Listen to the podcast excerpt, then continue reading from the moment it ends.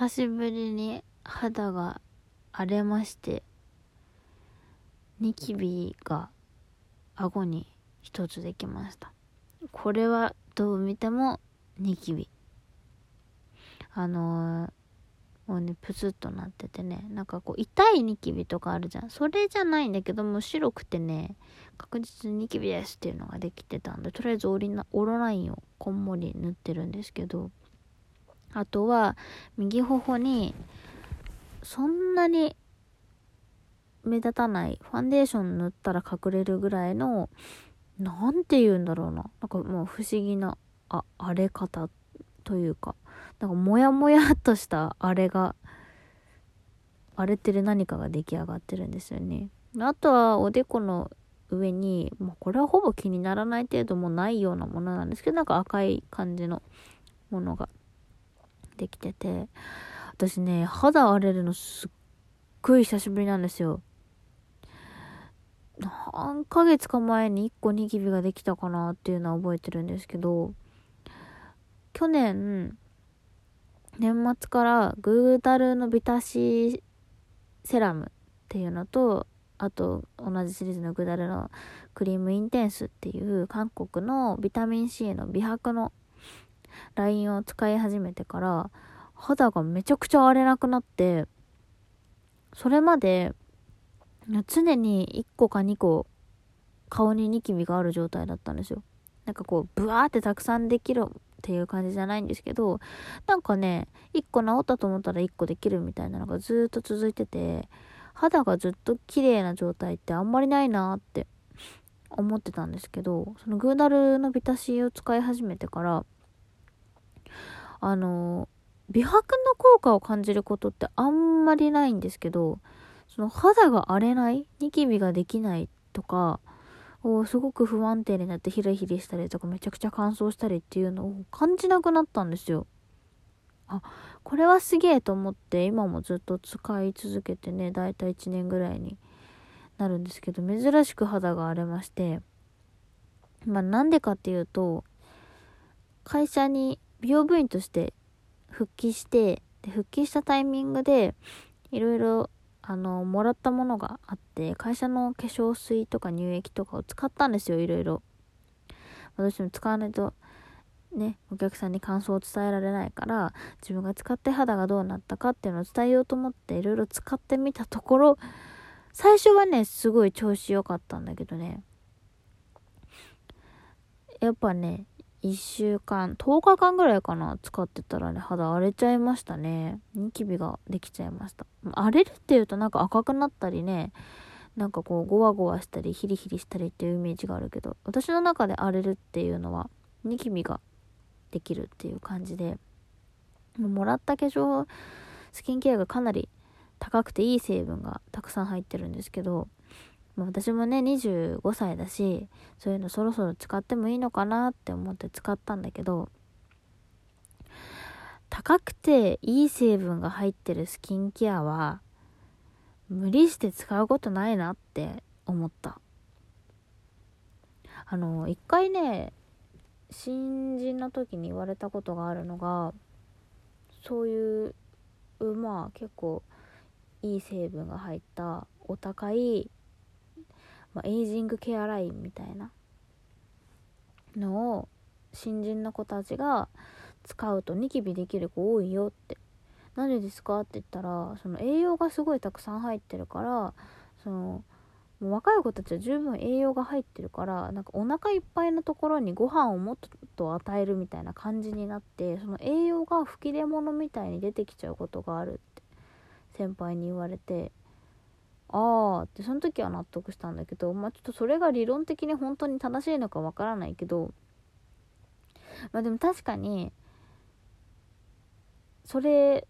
を使うと私はニキビができやすいんですよ。今回もできて。だからあんまりねなんかこう無理に背伸びしたりとか早い段階でエイジングケアとかみたいな。って使わなくていいんじゃないかなっていうのはね改めて感じました。前から思ってたんだけどね。私普段そのグーダルシリーズとか化粧水は結構前から言ってるんですけどあのリッツっていう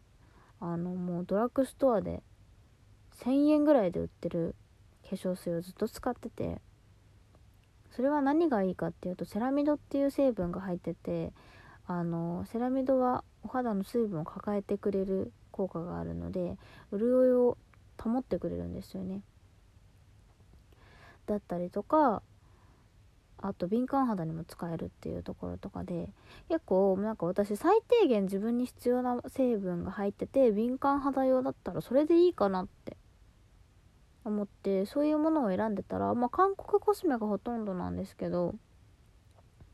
もうね25歳お肌の曲がり角って言われるくらいですけどちょうど24歳の冬ぐらいからそれを始めて25歳本当に肌の調子がずっといいんですよ。今回のニキビ除いては。だからねこう20 20代半ばでね結構こうスキンケアって25歳お肌の曲がり角って言うしいいやつ使った方がいいのかなって思う人いると思うんですけどそんな理しなくてもいいんじゃないかなって思います。結構なんかまあすごいシワが気になってきたとか肌がくすんでる疲れてるみたいななんか今までと全然違うっていうのを感じるんだったら変えてもいいのかなって思うんですけど私は韓国コスメを使ってて韓国コスメって敏感肌用がすごい多いんですよ。なんでかっていうとその肌に優しいどんな人でも使える成分じゃないともう化粧品が売れないらしくてだからもう市場で戦っていくには敏感肌の人とか使えるものとかドクターズコスメみたいな肩書きがないと売れないらしいんですよ。だからスキンケアすごい進化しててっていうのとあと基本的に化粧品っていうのはお肌の一番表面の角層の部分本当にもうラップ1枚分ぐらいのところまでしか入らないんですよ。だからなんかエイジングでこうあの医薬部外品ってついてるやつ薬用とかってついてるやつは別なんですけどなんかこうねエイジングで神秘がどうのとか言ってるやつとかでもあんまり意味ないやつが多いんですよね。なんかこうお肌をグッと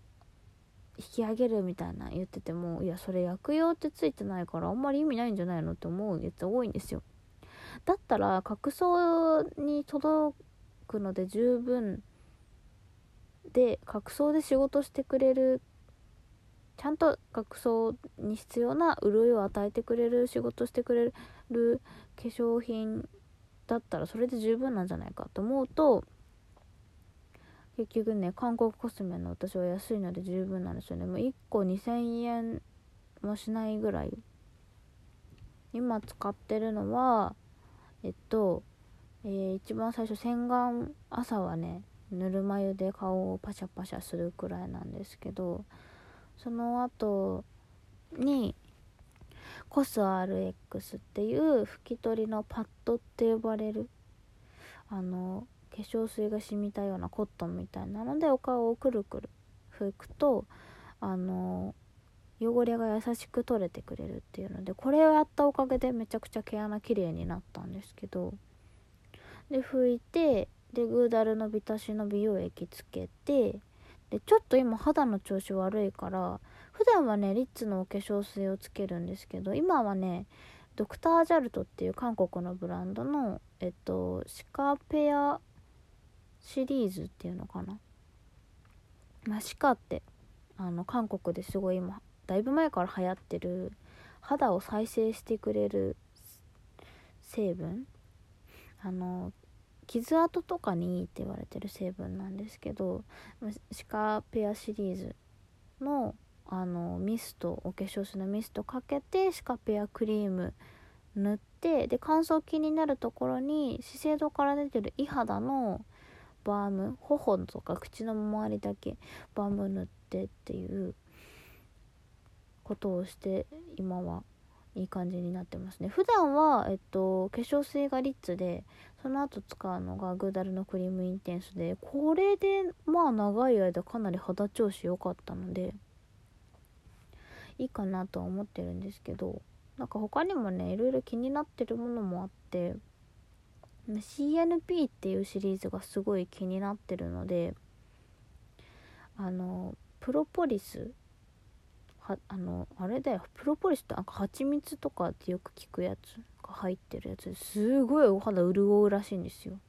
CNP のシリーズもね友達も使ってるし YouTube とかでもよく見かけるからあれもね全然そんな2000円とかである程度のアイテム買えるんじゃないかな。1個2000円とか3000円ぐらいかな。でもってあとはイニスフリーから出てる方の鹿バームっていうのかな。シカの成分が入ってるバームも気になってる。だからそう20代とかでお肌気になってる人回まあ確かにエイジングケアライン使ってみたいのはわかるし高いスキンケア使いたいのはわかるけど使ってみて肌ニキビとかできたり荒れちゃったりあんまりって思うようだったらなんかシンプルに敏感肌用とかを使うのが特に乾燥肌の人は一番いい気がする。やっぱね背伸びしていいもの使っちゃダメだわっていうのを今回感じたのでまあできる限りまだまだ韓国コスメで安いけど必要最低限なケアが